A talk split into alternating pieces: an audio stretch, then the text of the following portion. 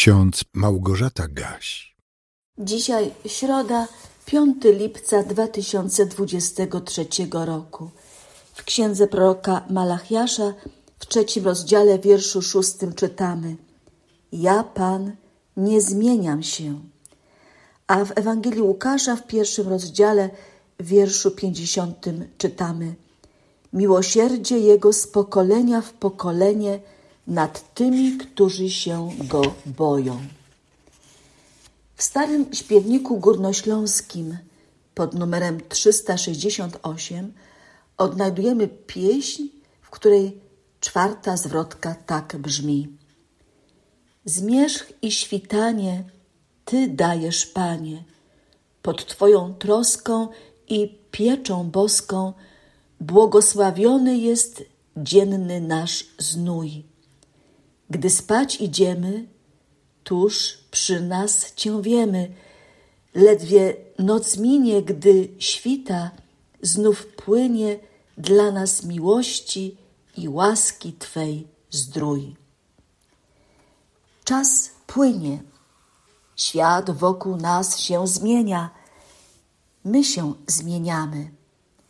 Niektórzy tylko fizycznie, bo po prostu się starzeją, inni nie tylko fizycznie, ale również zmieniają swoje poglądy, swoje nastawienie do życia, a nawet próbują zanegować to, co w przeszłości było dla nich ważne, czemu poświęcali swój czas i swoje siły.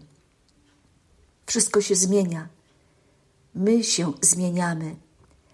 Ale Pan Bóg może o sobie powiedzieć: Ja, Pan, nie zmieniam się. Ja, Pan, zawsze byłem, jestem i będę. Zawsze taki sam. Niezmiennie kochający swoje stworzenie, niezmiennie dbający o tych, których powołałem do życia, niezmiennie pragnący ich dobra, szczęścia i zbawienia. Maria z Nazaretu, młoda żydowska dziewczyna, która wkrótce ma urodzić syna, o którym wie od anioła Gabriela, że będzie to niezwykłe dziecko, niezwykły człowiek, Syn Boży, który w ludzkim ciele będzie chodził po ziemi. Najpierw trzymany na jej rękach, bezbronny noworodek, potem niemowlę prześladowane przez króla Heroda, potem małe dziecko, duże dziecko, dwunastoletnie, które się na dłużej zatrzymało w świątyni jerozolimskiej, a następnie dorosły, dojrzały mężczyzna, który troszczy się o swoją matkę jako pierworodny syn. A w wieku około trzydziestu lat postanawia opuścić swój dom rodzinny i rozpocząć wędrówkę z miasta do miasta, z wioski do wioski. Jego celem jest głoszenie Ewangelii o Królestwie Bożym. Maria jeszcze nie wie, jak będzie wyglądało ziemskie życie Syna Bożego, którego urodzi za kilka miesięcy. Ale w domu swojej kuzynki Elżbiety i jej męża, kapłana Zachariasza, wypowiada słowa pięknego hymnu. Hymnu, który rozpoczyna się od słów: Wielbi dusza moja Pana i rozradował się duch mój w Bogu Zbawicielu moim, bo wejrzał na uniżoność służebnicy swojej. Oto bowiem odtąd błogosławioną zwać mnie będą wszystkie pokolenia, bo wielkie rzeczy uczynił mi Wszechmocny i święte jest imię Jego, a miłosierdzie Jego z pokolenia w pokolenie nad tymi, którzy się Go boją.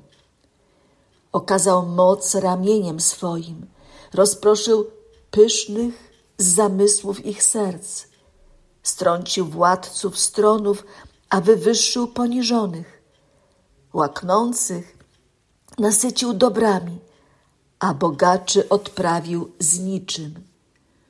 Ujął się za Izraelem, sługą swoim, pomny na miłosierdzie, jak powiedział do ojców naszych, do Abrahama, i potomków jego na wieki. Maria jest pobożną Żydówką, czekającą na wypełnienie się zapowiedzi proroków o przyjściu Mesjasza na świat. Ona wie, dlaczego Mesjasz musi przyjść, dlaczego naród izraelski, naród wybrany przez Boga, prowadzony od Abrahama, Izaaka i Jakuba, potrzebuje wyzwolenia z niewoli grzechu, wyjścia z ciemności na drogę oświetloną światłem Syna Bożego, który dokona dzieła zbawienia całej ludzkości. Maria w swoim hymnie mówi: miłosierdzie Jego z pokolenia w pokolenie nad tymi, którzy się Go boją. To piękne wyznanie Marii. My też możemy za Marią w ten sposób wyznawać. My, którzy wierzymy Bogu na słowo i nie mamy wątpliwości, że Bóg zrobi wszystko, by swoje stworzenie uratować przed wieczną zagładą i potępieniem. Bóg zrobi wszystko, by was, drodzy słuchacze, przekonać do siebie, przygarnąć i zatrzymać przy sobie. Jego myślenie o człowieku, o mnie i o tobie nie zmienia się. My możemy zawsze liczyć na Chrystusa, naszego Wybawiciela. Jezus Chrystus wczoraj i dziś, ten sam i na wieki. Czytamy w liście do Hebrajczyków w trzynastym rozdziale, wierszu ósmym. Amen.